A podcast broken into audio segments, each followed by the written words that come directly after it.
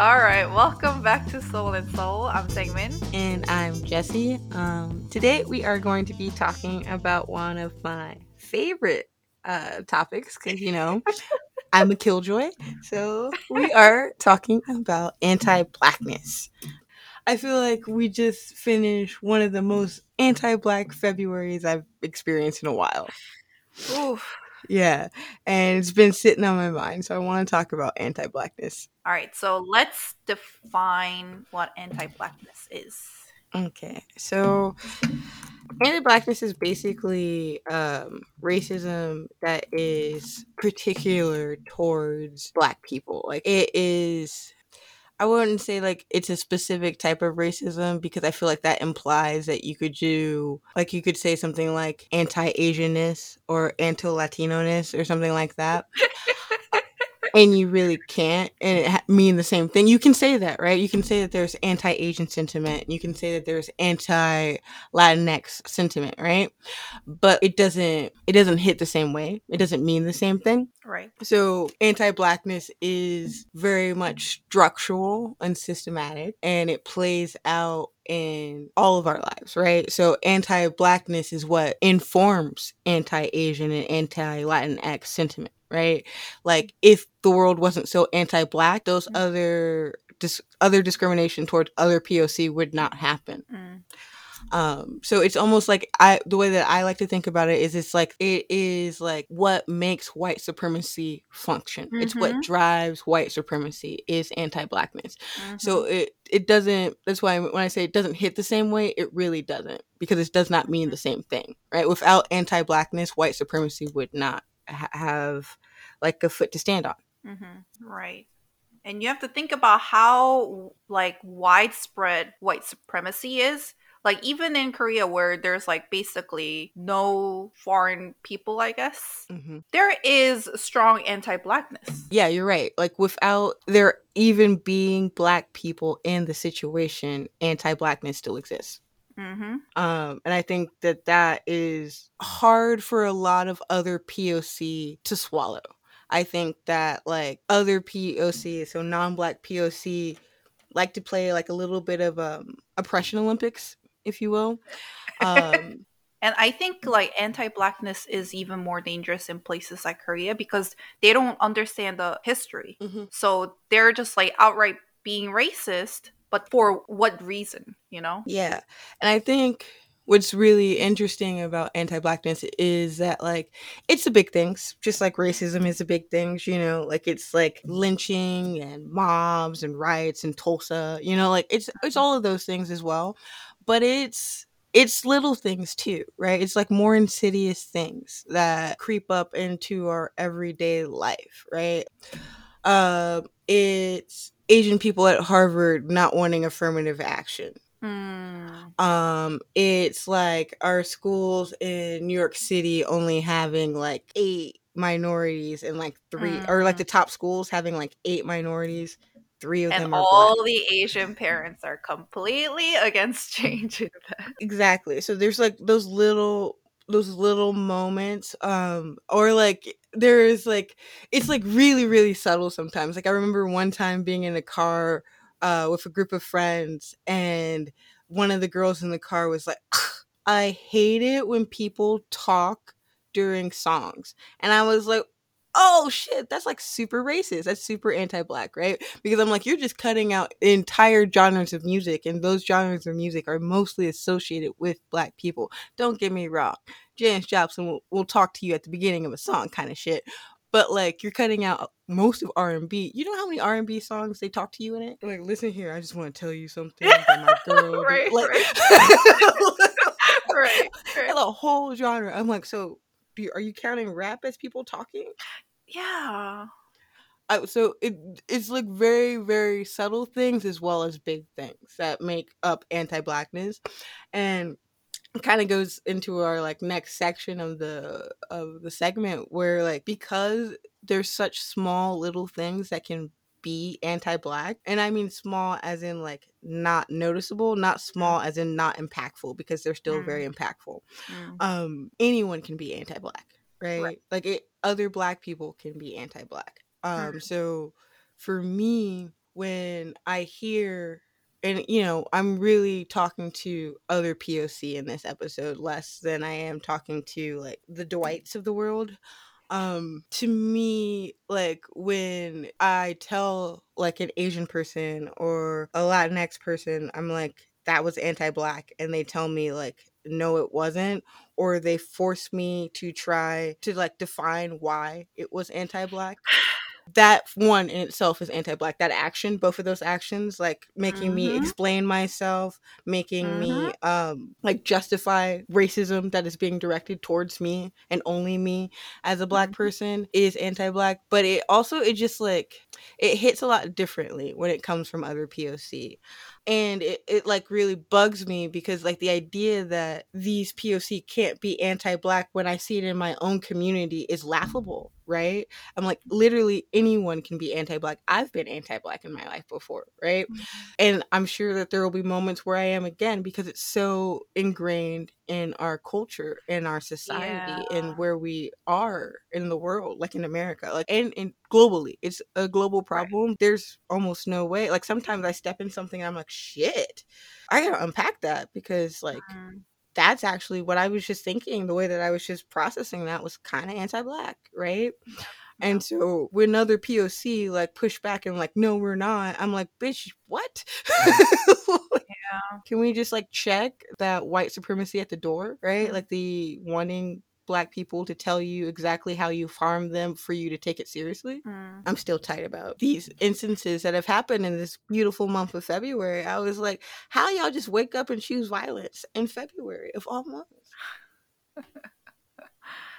I, yeah. everyone I- i'm going to say it a little louder for the people in the back who people who might not want to hear me people who are triggered and defensive by these first like 10 minutes of this episode like everyone and anyone can and is anti-black it is up to all of us to actively work against being anti-black for it to be successful Yep, Yep. Yep.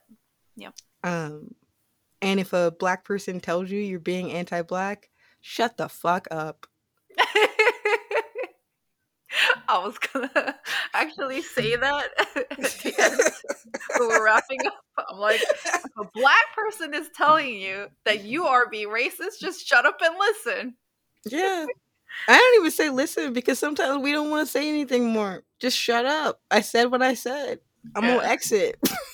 you figure it out. You do the work to figure out why that black person called you anti-black. It's not up to them to show you, to tell you, to explain to you, to fucking coddle you. The internet exists. right. Also, you have your brain. Yeah. And I'm I'm sick. I am sick and tired of the idea that anti-blackness and racism is just some complex thing that we need to like really wrap our brains around and just like we really need to do a deep intellectual dig to understand. No, bitch, it's very simple. like like Mhm. racism, being racist and anti-black it's like it's not it's not rocket science, right? Like it's very very simple. Like some don't get me wrong, some of the more nuanced moments of racism and anti-blackness, sure. But for the most part, I would say like 80%, 90% of the time it's there on the surface and there's no need for us to be like to critically analyze that you know that was racist and anti-black you just don't want to say it Right. you want you want like almost like i feel like with my particular friend set um like going to that like elite liberal art school and stuff like that Mhm. my friends like to rationalize their anti-blackness and their like racist attitudes like with intellectualism right they're like Mm. I've never really thought about it that way. Can you just explain it more? And da da da da da. And like that's no different than like a, a Trump troll on the internet. Like it's just like a pretty bow on it.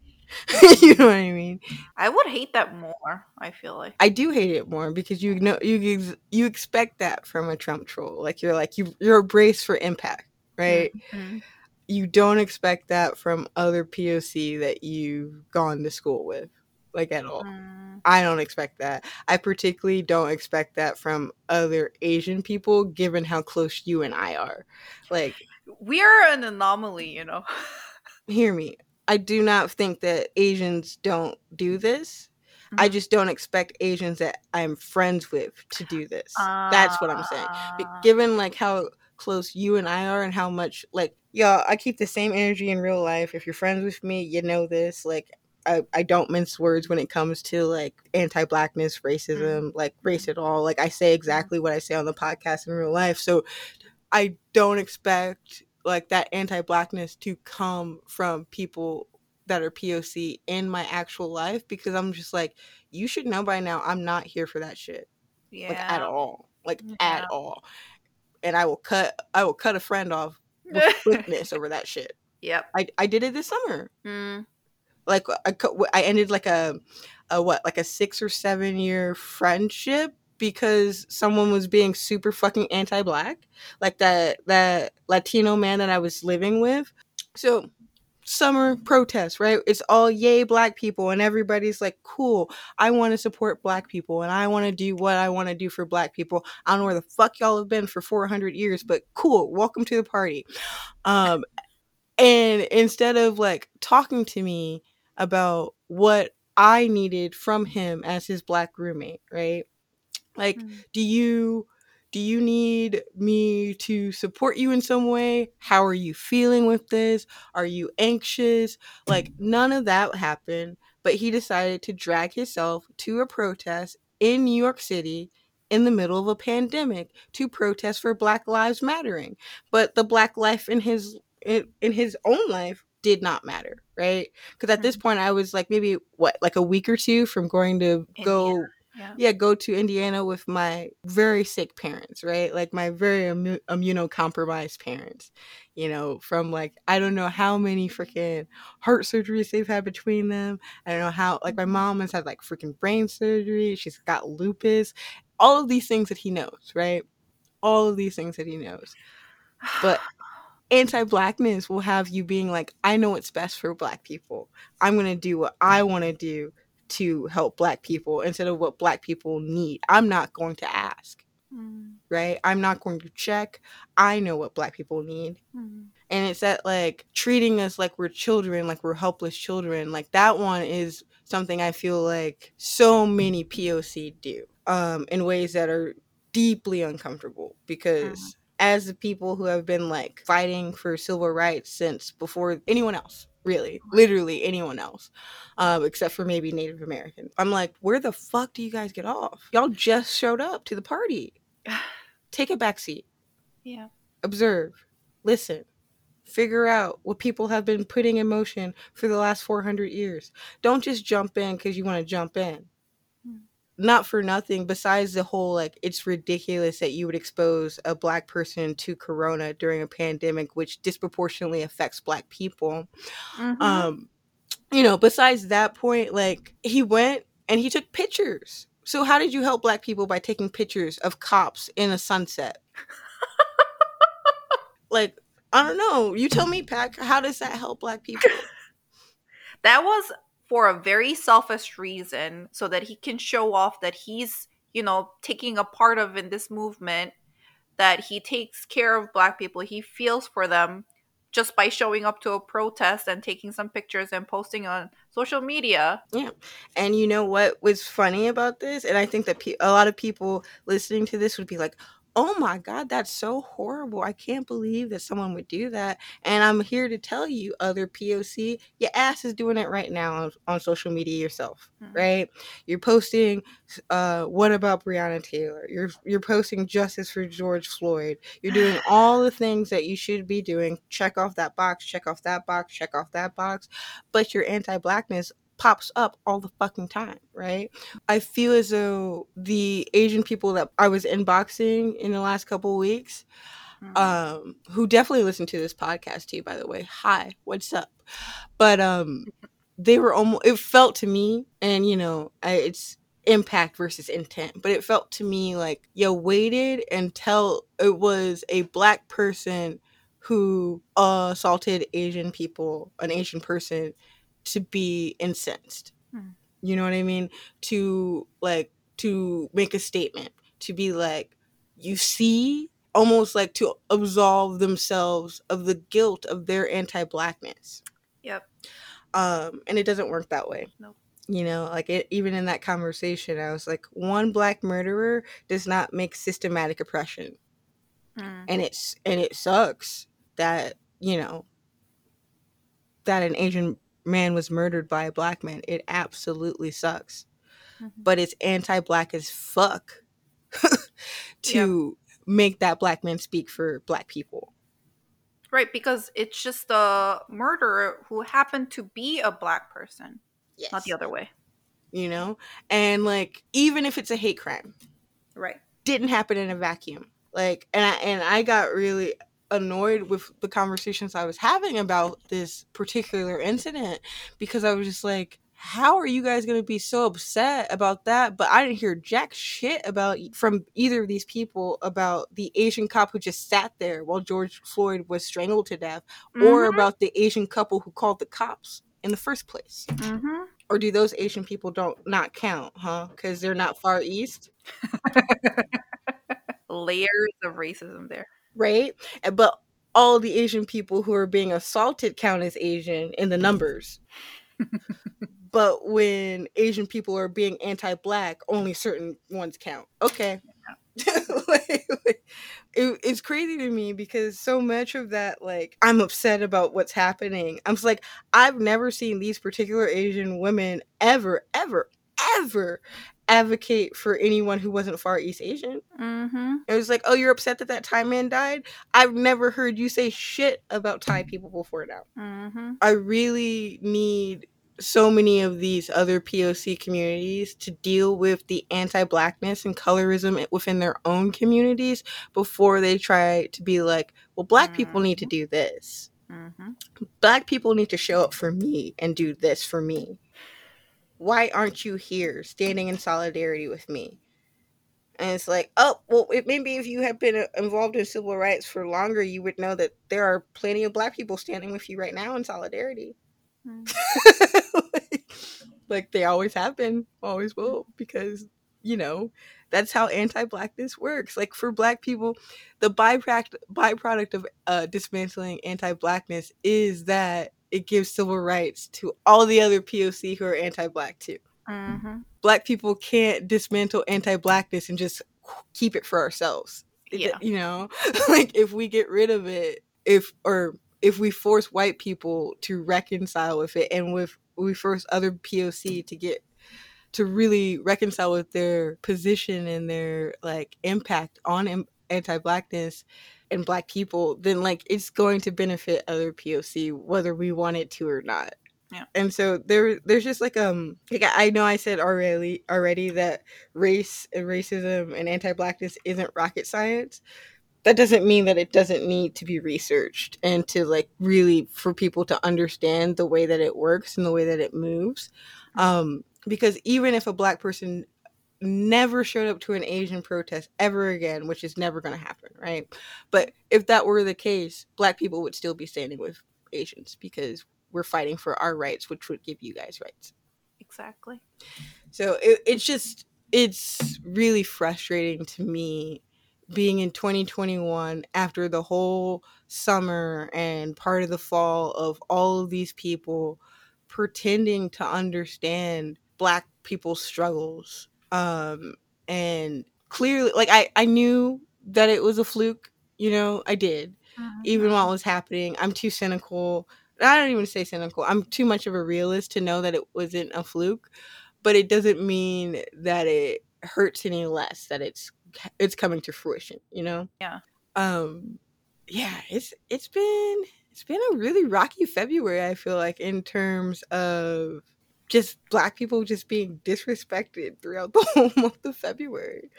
Um, Yeah. and I'm like not here for it. Like we already got this rinky dink 28 day month. Like y'all can't be cool. Y'all can't relax on anti blackness for 28 days. Like you cannot abstain for 28 days straight, That is the world we live in right now. right? And I'm not even talking about like privately, you know. I'm talking Yeah. about y'all don't even have the audacity, the the the frame of reference to do it publicly. You can't Mhm. abstain from anti-blackness in a public light for 28 days. That's wild to me. let's let's kind of not shift gears but continue let's talk about like the impact of anti-blackness on various communities Sure. um so like obviously anti-blackness affects black people most because you Mhm. know it is like racism and systematic oppression just like targeting us Mhm. but I feel like a lot of people don't understand that it impacts everyone. Not only can everyone be anti black, everyone is impacted, negatively impacted by anti blackness. Like, even the white people or the other POC who are being anti black, or honestly, other black people who are being anti black, it still negatively impacts them. Um, and I think that cannot be stated enough, right? Like when you're anti-black, you often end up like denying yourself rights and uh freedoms as well, you know? Mhm. because like again intersections fucking exist right so Mhm. like if you deny all black people and you're being anti-black to black people you're also probably fucking yourself up right Mhm. if you're if you're doing misogynoir which is like anti-blackness particularly uh targeting black women like all right if you're a woman what the fuck did you just do Mhm. you know what i mean or like say you are being transphobic and you're you know targeting black trans women like they people are want to do it's like all right but you're also impacting like the lgbt community and women like let's get it together Right. it's interesting to me because i don't feel like P- other POC in particular understand that like being anti-black is like shooting yourself in the foot and then running a mile Mhm. you know like you're never gonna win that win that race Mhm. ever like ever ever ever Yeah. um how do you see it impacting your community in particular well, um, to start off, my mom owned a nail salon, but she's been working in the nail salon industry for like like since we moved here. Mhm. And the things that the ladies talk about, like which neighborhoods to work in, or like how black people are cheap, or how blah blah blah. There are so many things that are so anti-black in like Korean American community that it's just like boggles my mind. But it's not just like Koreans, I guess it's like all the whole Asian community as well because you constantly see like I think in I think back in March there was you know like looting going on, anti, you know, Mhm. Asian sentiments everywhere. And the a lot of the social media posts highlighted like nail salons being broken into where they had black people, you know, do the robbery or whatever. And people don't realize that it's something they're basically focusing all the negativity on black people rather than oh it just happened to be a black person or black people that are you know robbing somebody's store it's not just they've had a lot of other experiences like a lot of like racist you know experiences by white people but they always ignore that and they forget about it easily. But for some reason on social media or like you know tv and other um like newspapers and media they always for some reason highlight those incidences. And obviously when it goes on newspaper and tv everybody like you know reads the articles and passes it around and it's almost like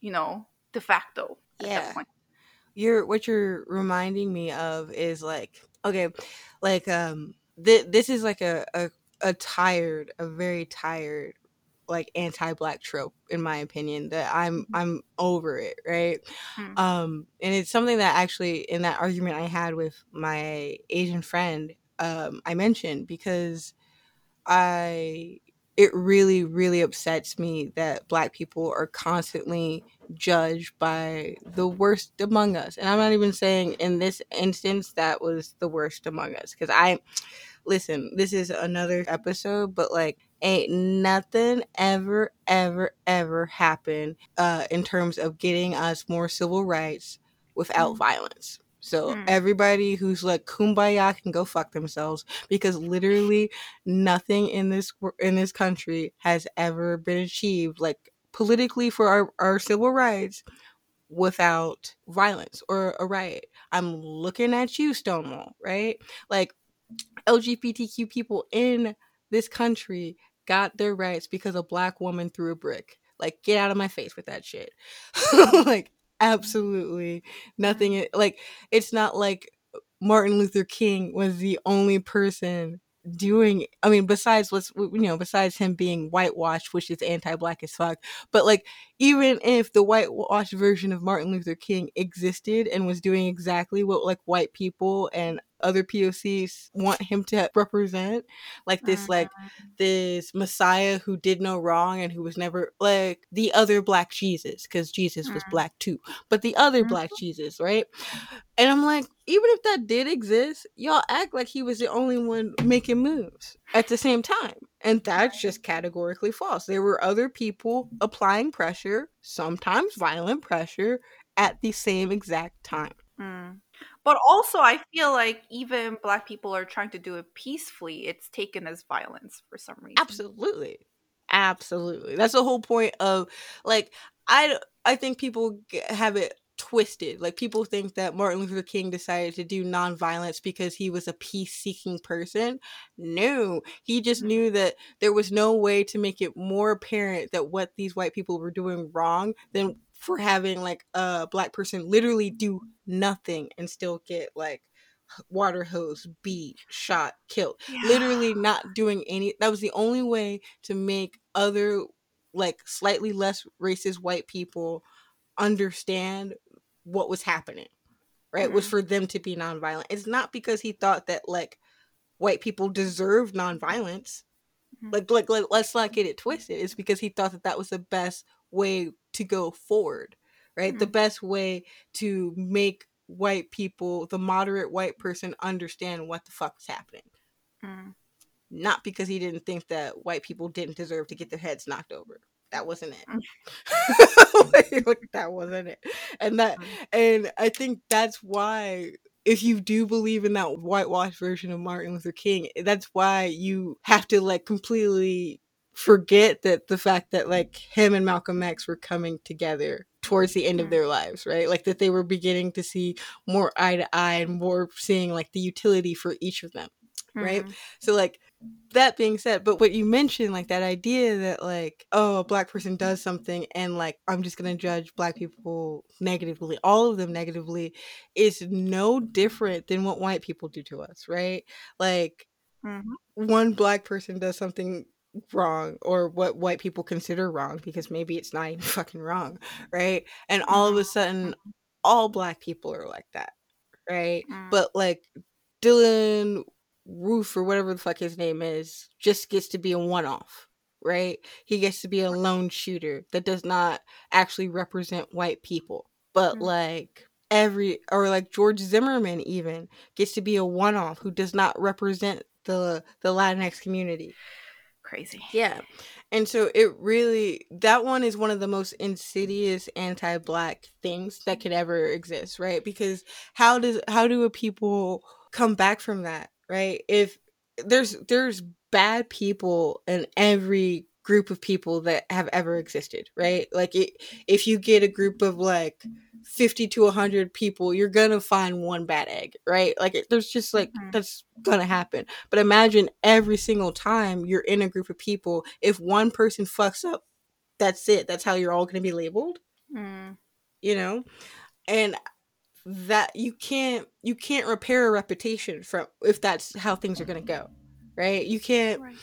You can't get better representation if as soon as something pops off everyone defaults to like see i told you black people suck right? And that's what i feel like happened with that black murderer of the asian man right? Like see i told you black people are violent. See i told you black people are racist towards asians. See it's a hate crime.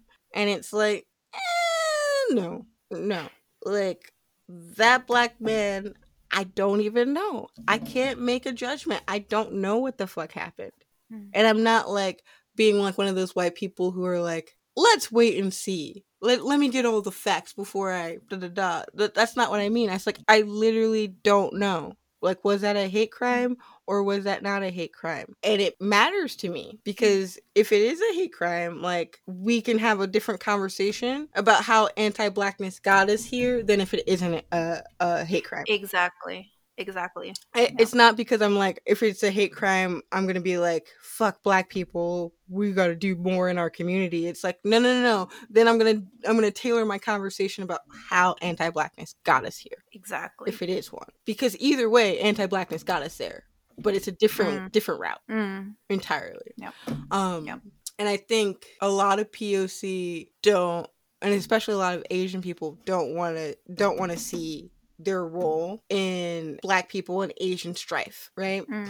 like they like they don't want to acknowledge like the harm that the asian community has done to the black community Mm. You know like they it, it they almost want it to be like a clean slate and like why can't we all be friends you know? And it's like well honey because you've been bullying me for for, for centuries. What do you mean? Yeah, yeah. and recently like that's what i'm saying i was like george floyd is real recent like real fucking recent. Yeah. And that's just one that is like well known but we know even in that last year before uh the events of the summer really popped off remember the the the black mother who was like beaten by an asian man in a beauty supply store? It's so messed up because, especially in New York, I'm not sure about other states, but like, especially in New York City, beauty supply business is huge and it's basically run by Asian people. So you are making money off of black people, but you're still racist towards them. super racist because literally if black people and this is why i get so angry at us as a community sometimes because i'm like fucking support your own. Go find the black owned beauty supply store and stop going to that racist asian beauty supply store in your neighborhood Yeah. just because it's Yeah. more convenient. Go do go through the trouble and if you can literally if you can and i know that sometimes we can't but if you can afford to do black owned or if they're you know i feel like also some black owned businesses need to make more competitive pricing right? I shouldn't have to mm-hmm. go pay an exorbitant amount more just because you're black owned and you need that you know like there's there's also that there's mm-hmm. lots of different things that we can talk about and that's something that i'm never going to talk about in the podcast because that's something that me and my community need to talk about without the mm. anti-blackness of like other people Right. in Yeah. but Yeah. you know we can talk about that w- among our own and i think that's yeah. the thing that other poc think when i when we're talking about anti-blackness i don't think that like anti-blackness being prevalent in y'all's communities means that my community doesn't have things that we need to work on. It's just that like before y'all can tell us to work for you y'all need to work on that.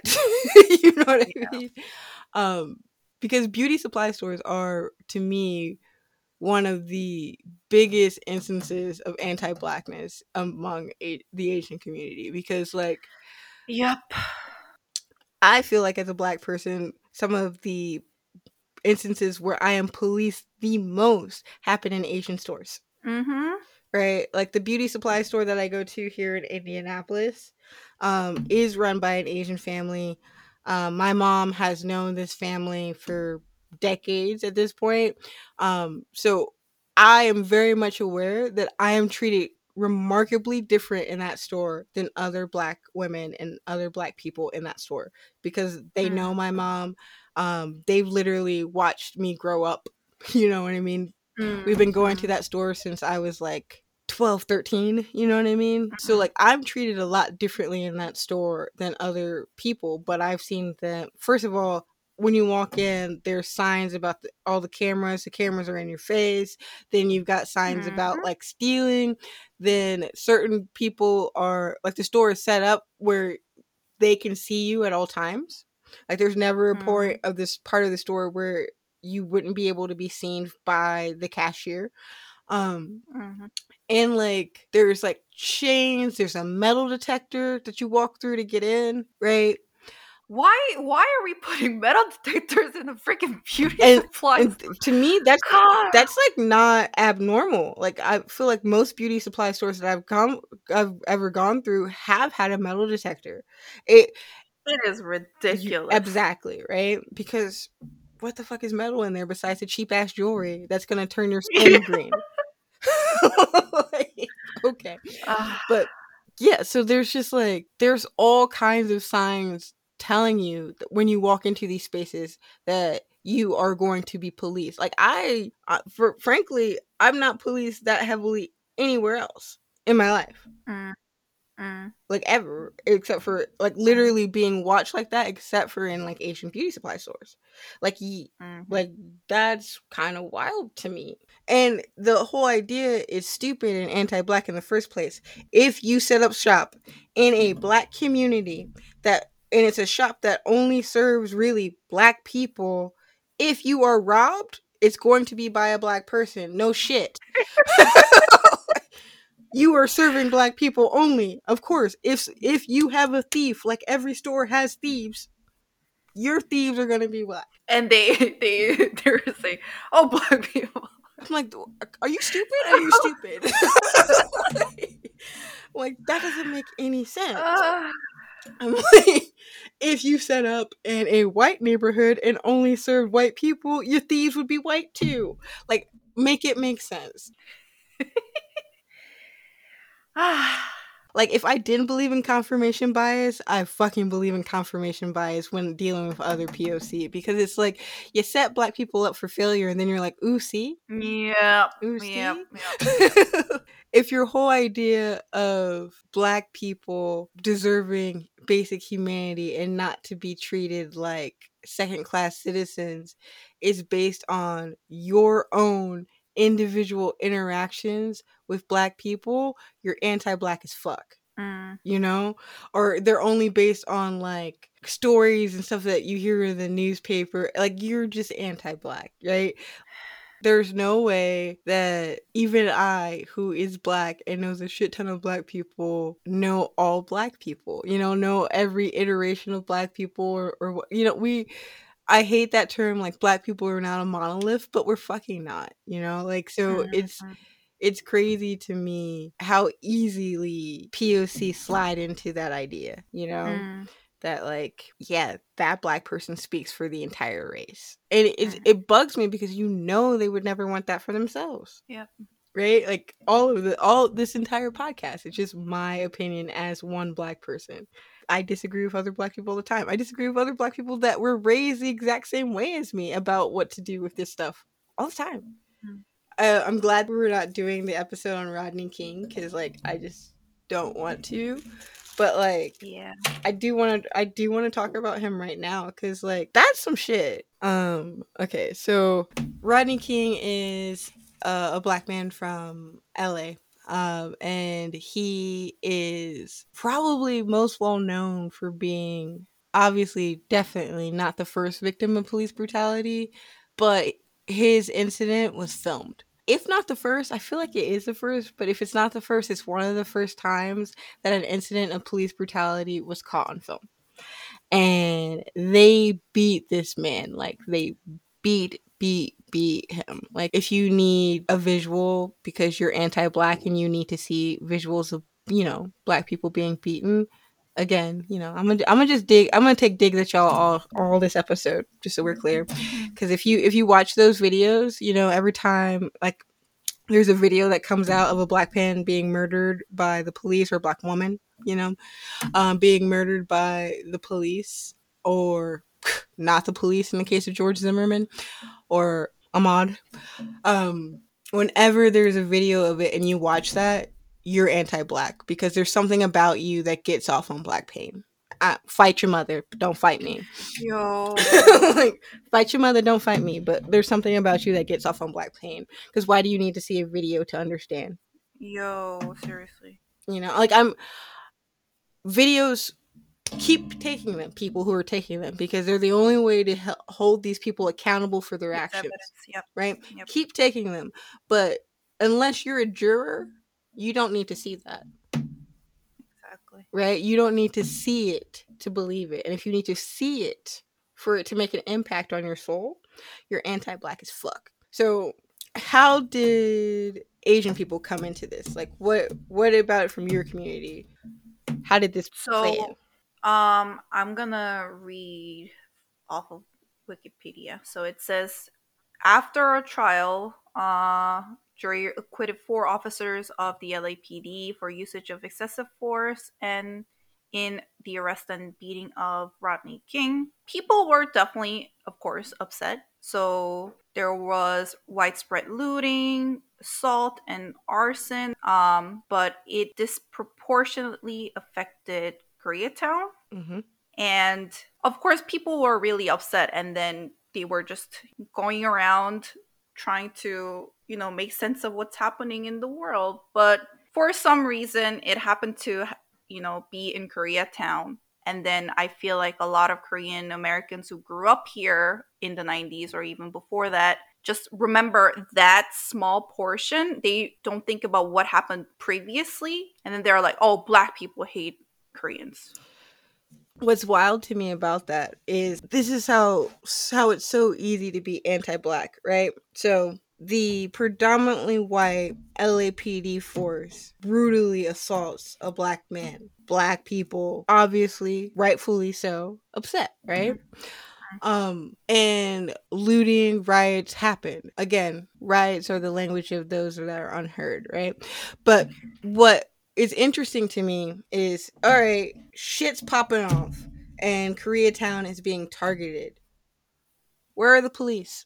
Mhm. Why did the LAPD who just murdered that black man just sit and watch Koreatown burn? Yeah. Who had the systematic ability to stop those that those things from happening? Who had the ability to make sure that those areas were protected? And who just said, fuck it, it's Asians, I don't care. hmm You're not in the white part of town, so go off. Right?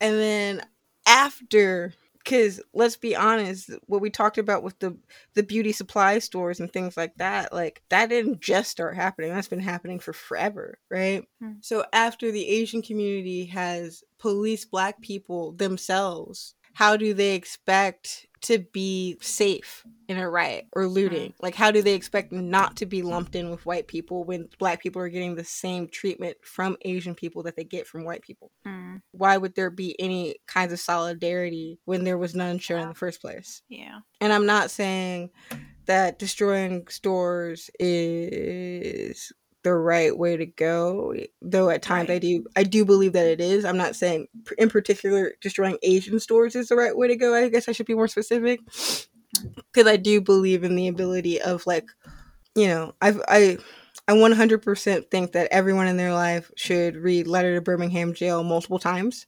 um, because you will really understand what Martin Luther King is trying to do in terms of his protesting and his activism.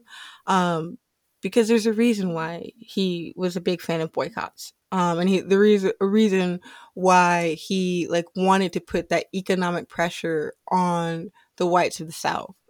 Um, and I feel the same way about like economic pressure in today's day and age too. Like so many brands and companies are being forced to say Black Lives Matter because they go it's gonna hurt their pocket if they didn't. Exactly. Right? Like I, I can't really in a capitalist uh, a capitalistic society I cannot count on people being morally good and doing the right thing, but I can count on them wanting to continue to gain and maintain their capital. So let's do Mhm. that.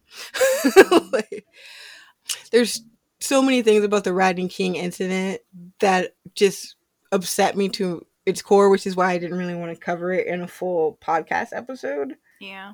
I don't know. I I mean, you know, you talk to your own community about this, but like that's gross, you know, like and it's not like that's the only incident and it's not like that if we're talking about Asian like in particular the Korean community, it's not like this is the only time that something like that has happened with Mhm. Koreans and and not necessarily even just black people, you know? Like Mm. I'm thinking about the the Adnan Syed case. Like hmm that man did not do that. He did not do that. But like the Korean community was like very much willing to get on board with that inclusive and like the anti-Muslim sentiment there is like, ooh, you know, like Yeah. So Koreans are generally anti non-Korean. yeah, yeah. But- So that plus white supremacy is like anti-black blackness squared. yeah, it's like on steroids, you know. Yeah, yeah. I don't, I don't have an answer. I don't know what you do with that, but Mhm. I know, I, I know it's there, um, and it's got to be addressed. I mean, I think our generation and the next will be a little better, but it's still so prevalent, so prevalent that it's going to take ages for us to. Yeah, I mean the anti-blackness in your generation, and in particularly like in New York, is like nauseating to me. Yeah. All of what we have talked about in this episode exists, yet your generation also wants to culturally appropriate off of us, and it's sick. It's sickening. Mm, It's like absolutely sickening to me, like especially in New York. yeah. we were talking about this like the other day. New York culture is black culture. Like, let's not get that twisted, right? I don't know why New Yorkers seem to think like, "Oh my God, New York's so great, bitch!" It's black people. Like, it is just like uh, black culture heightened and put on display for America. But New York culture is black culture. I'm not talking about Manhattan shit. So like that, you know, that's all all uppity white people. Manhattan, Long Island, that Staten Island. I'm not talking about that but I am talking about Bronx, Queens, Brooklyn. That culture is black culture. Mm. I, for instance, when I first got to New York and I realized that New Yorkers thought that they had a monopoly on Timbs, I'm like, bitch, what?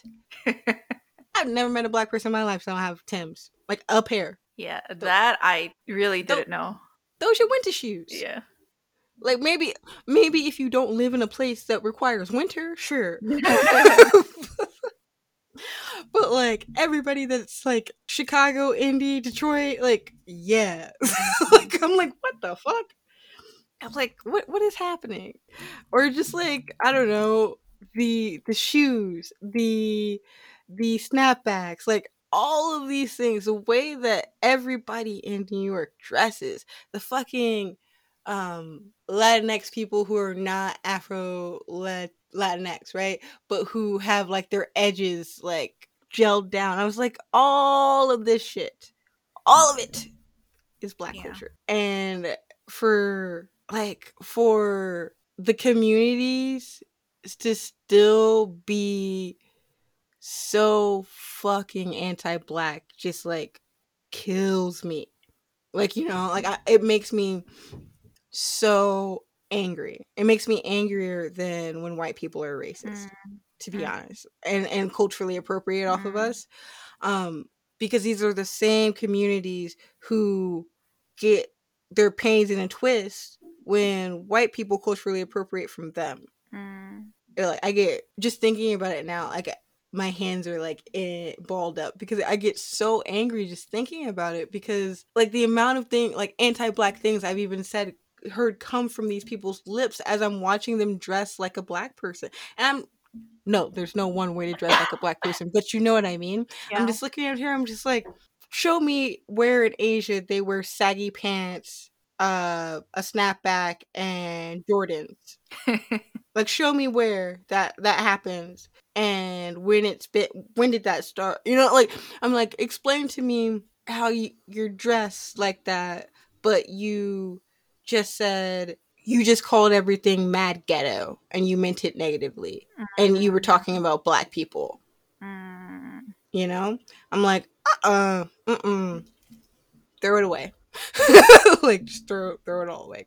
And to me it's the only time i'll ever say anything nice about latinx people in terms of like anti-blackness and stuff like that.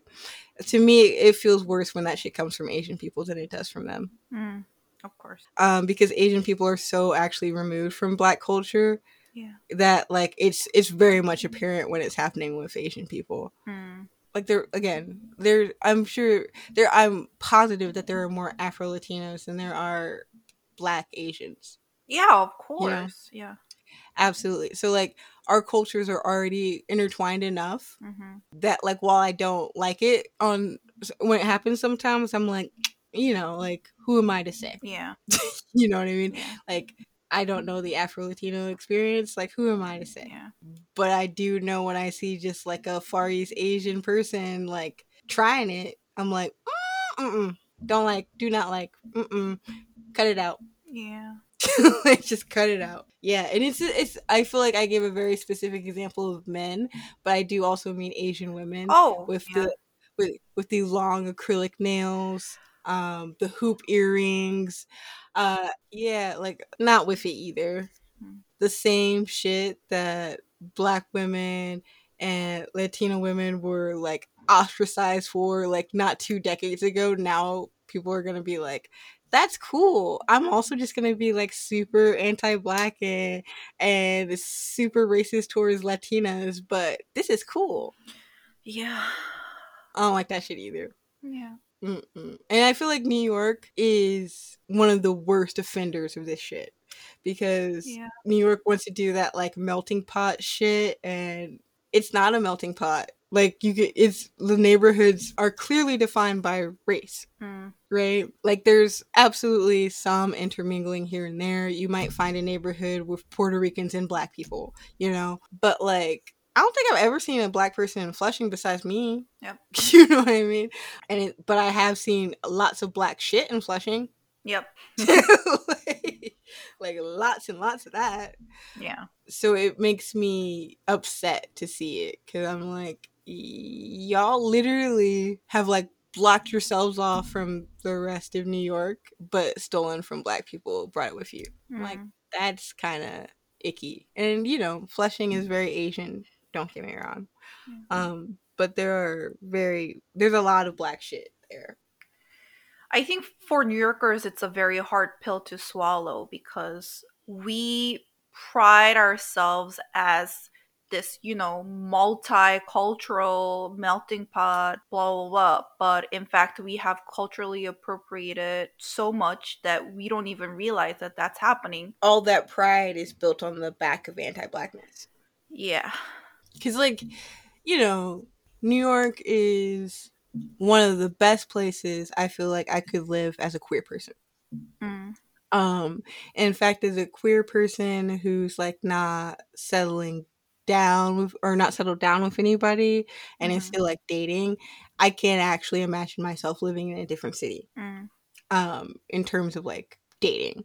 Yeah. But as a like a black person, as a woman, uh sometimes New York isn't it. Um like you know as a woman most times new york's not it right? Like the cat calling in new york i haven't been cat called since i've been home not one time. Wow.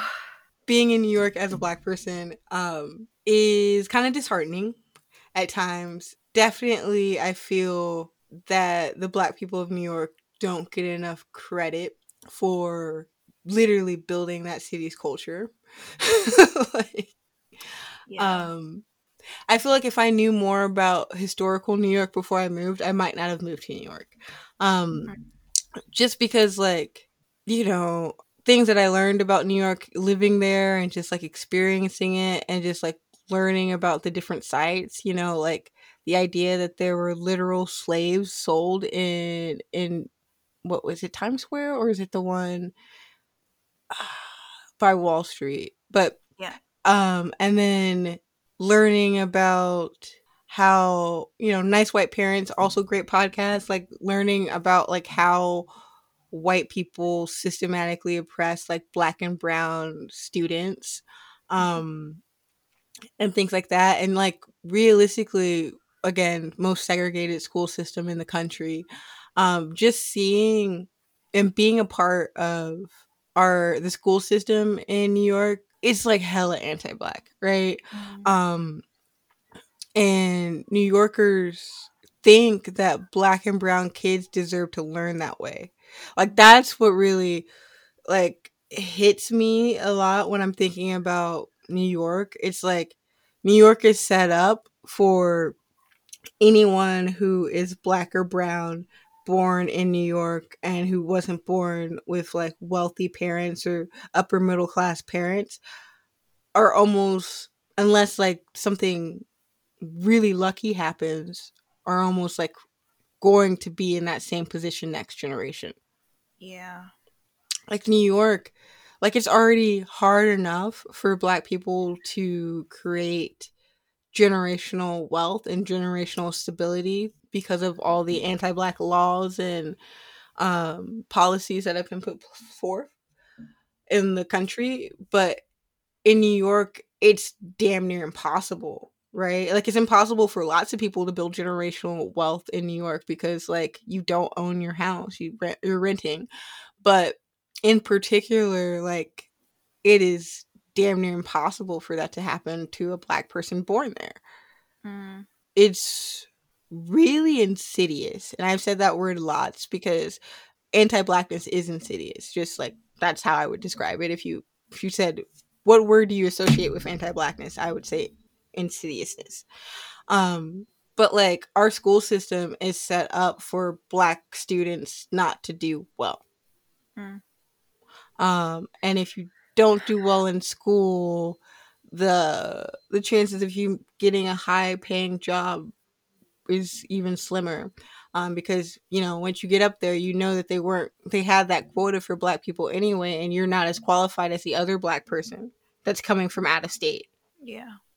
it's not okay so at our school for instance there are more there are lots of black teachers at our school Mm. thank our principal because Yeah. that is rare um but of the ones that were educated in new york none of them how do i want to say this without coming off rude to our colleagues um and i because i don't mean it in a rude way i mean it as in like this Yeah. is an example of what i'm talking about Yeah. um they're not as well educated as me who went to or am coming from a different state Yeah.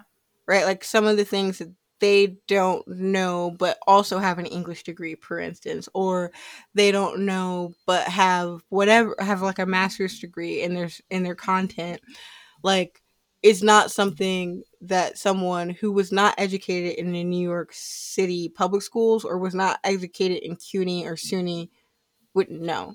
You know, like if they were educated in not the New York school system, they would know Mm. that shit. Yeah. When I think about the disservice that we're doing to our black students all the time, I want to quit. There's this like part of me that like really likes being a teacher and being like that person that uh, our black students can look up for look up to sorry and like be a role model. Yeah. but there's also part of me that hates being a teacher because i'm realizing that i am not doing anything to improve their situation. Yeah. i am giving like mental health support like in the moment and that is hugely impactful. I understand that.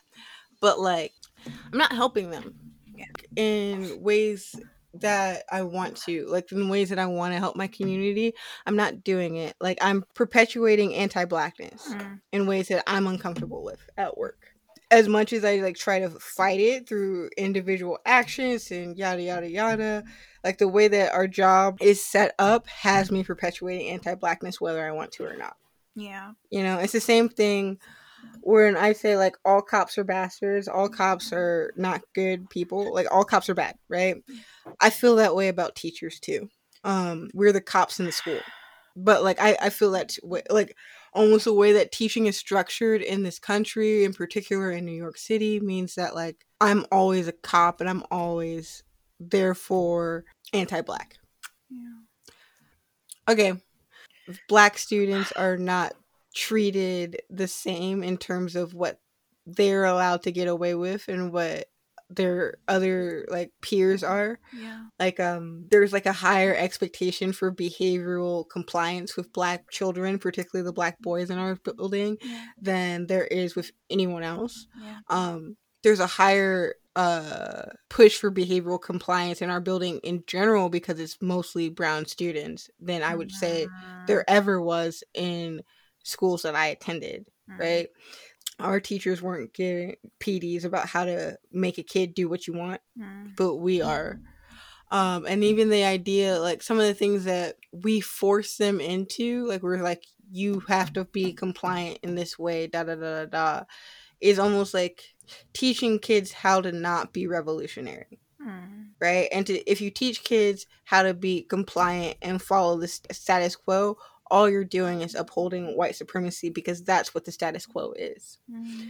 um and so i teaching for me is like this double-edged sword because i know because our kids have told me once they've graduated while they've been there how impactful i am for their lives right Yeah. but at the same time like i also know it's not enough Yeah.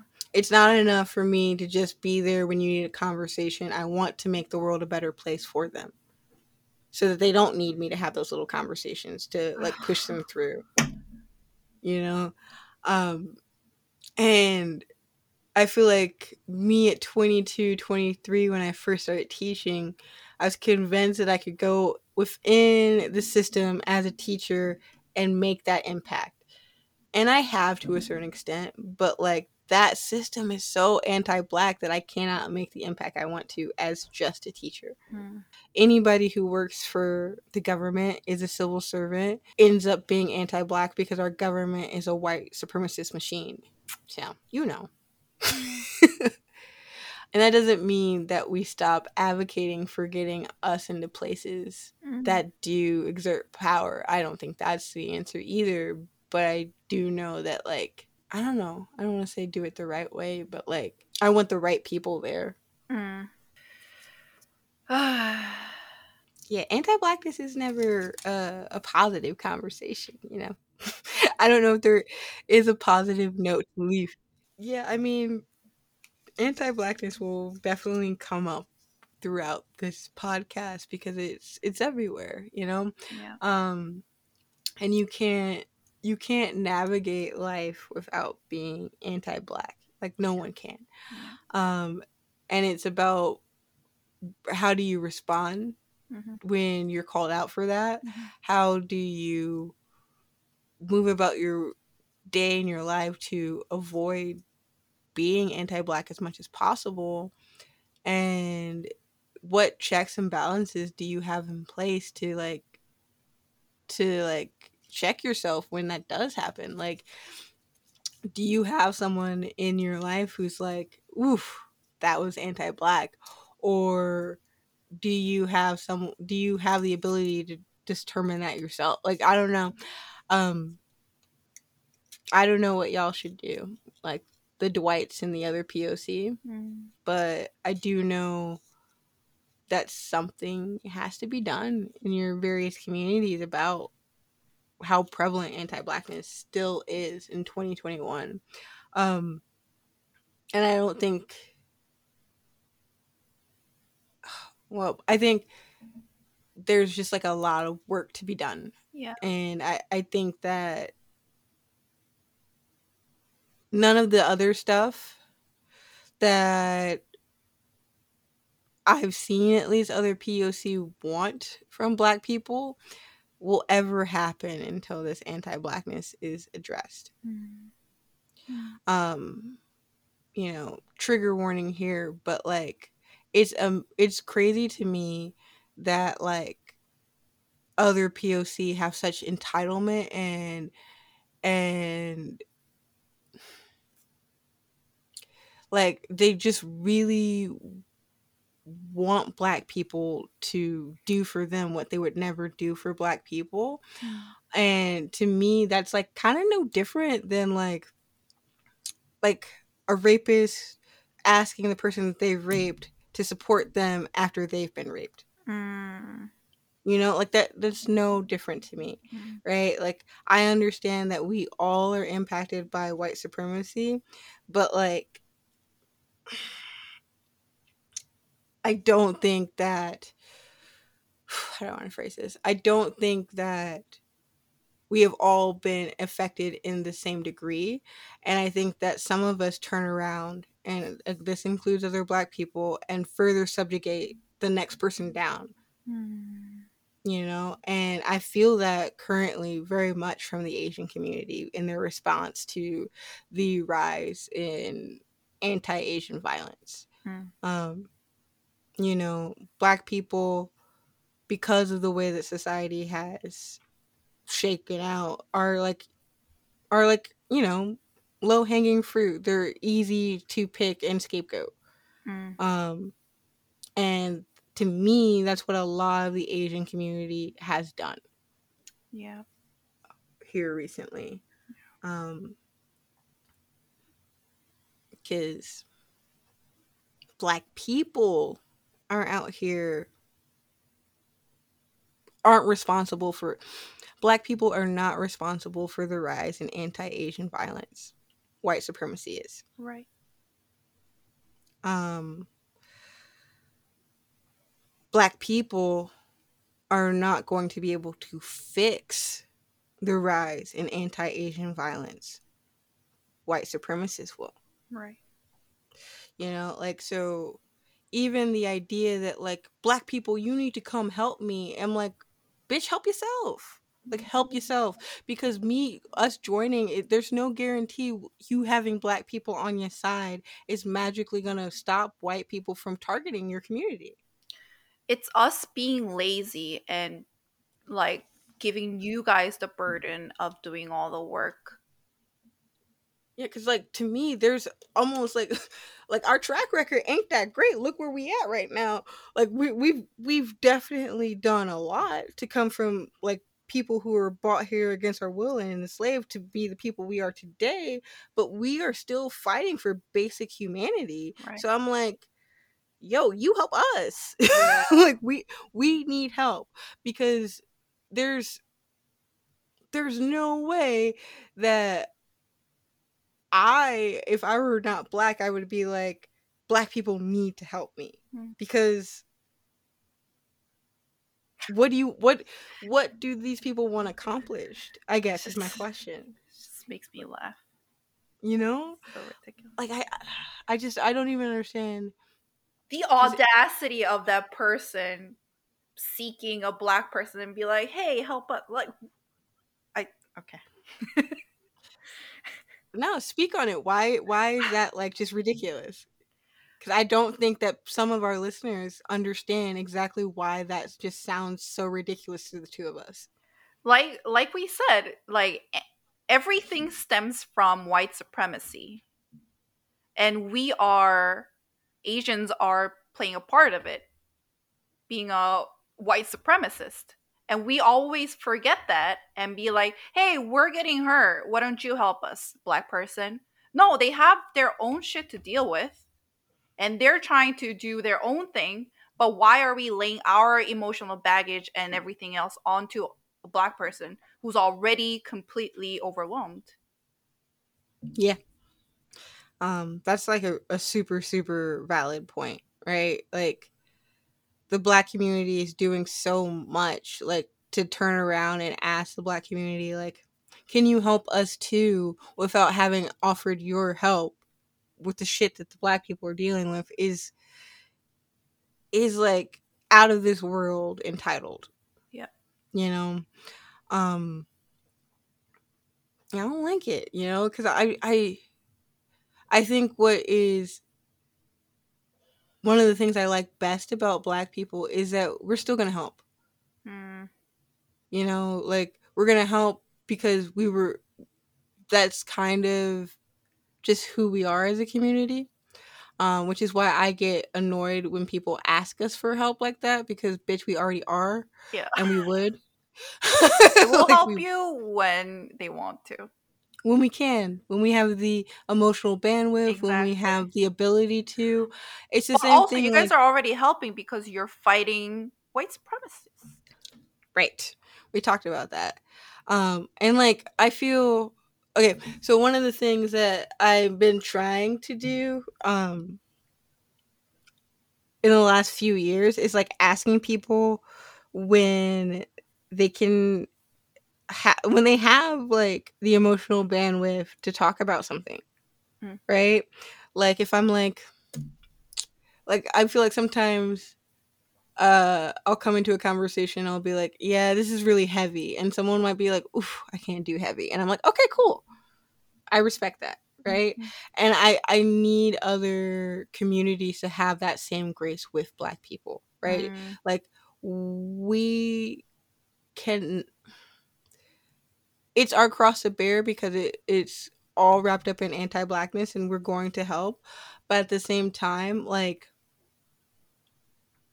i can't give from a cup that's already emptied Right. and has been emptied by your anti-blackness as well mm-hmm. right? I think that's a part of it that needs to be like it's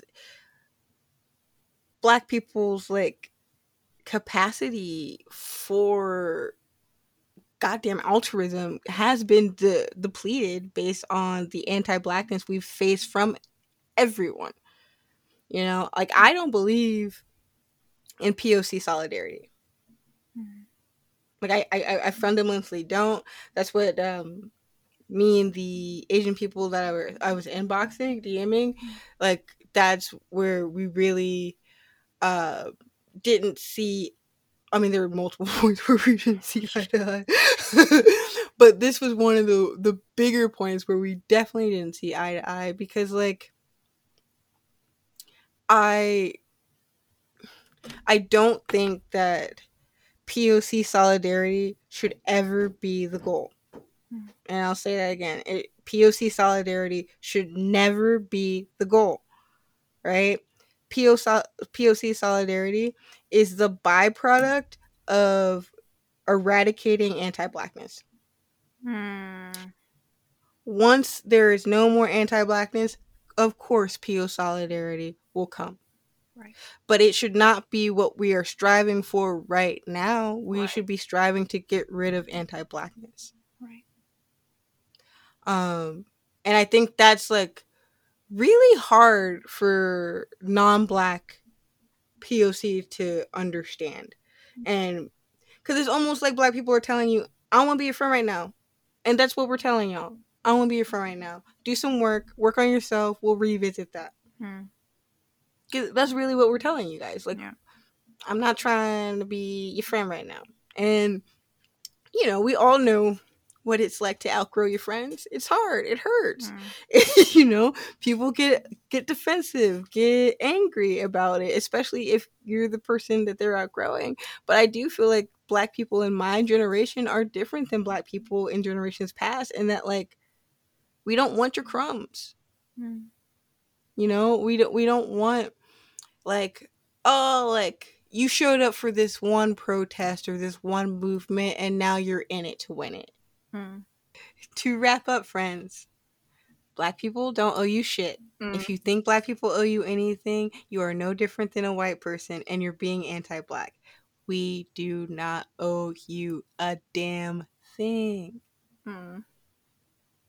and until you realize that like nothing good will come from these interactions Right. these interracial interactions because like we don't owe you shit and the idea that you think that black people owe you labor is anti-black and stop we are not enslaved anymore Mm.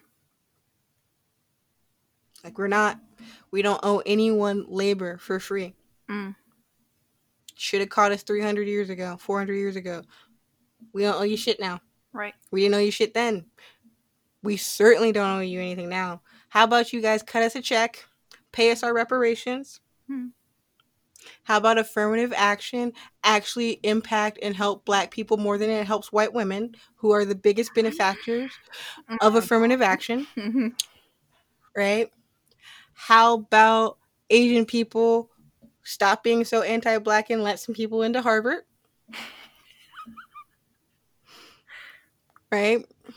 Um, and maybe shop in peace. I don't know. I don't know. These are all things that seem doable. Very small things that seem very doable. It is very doable. You know, we're we're not we're not your scapegoats. No. To fellow Asians, we are very anti-black and very entitled. So let's just shut up. The end. Damn. Finn. Fin. Fancy. Alrighty. So, if you felt triggered by this episode, good. Um, Yeah.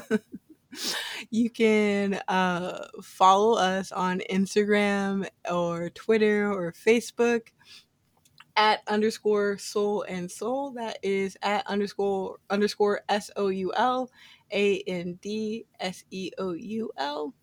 Um, and you can subscribe to us on all your major podcast apps. Bye bye.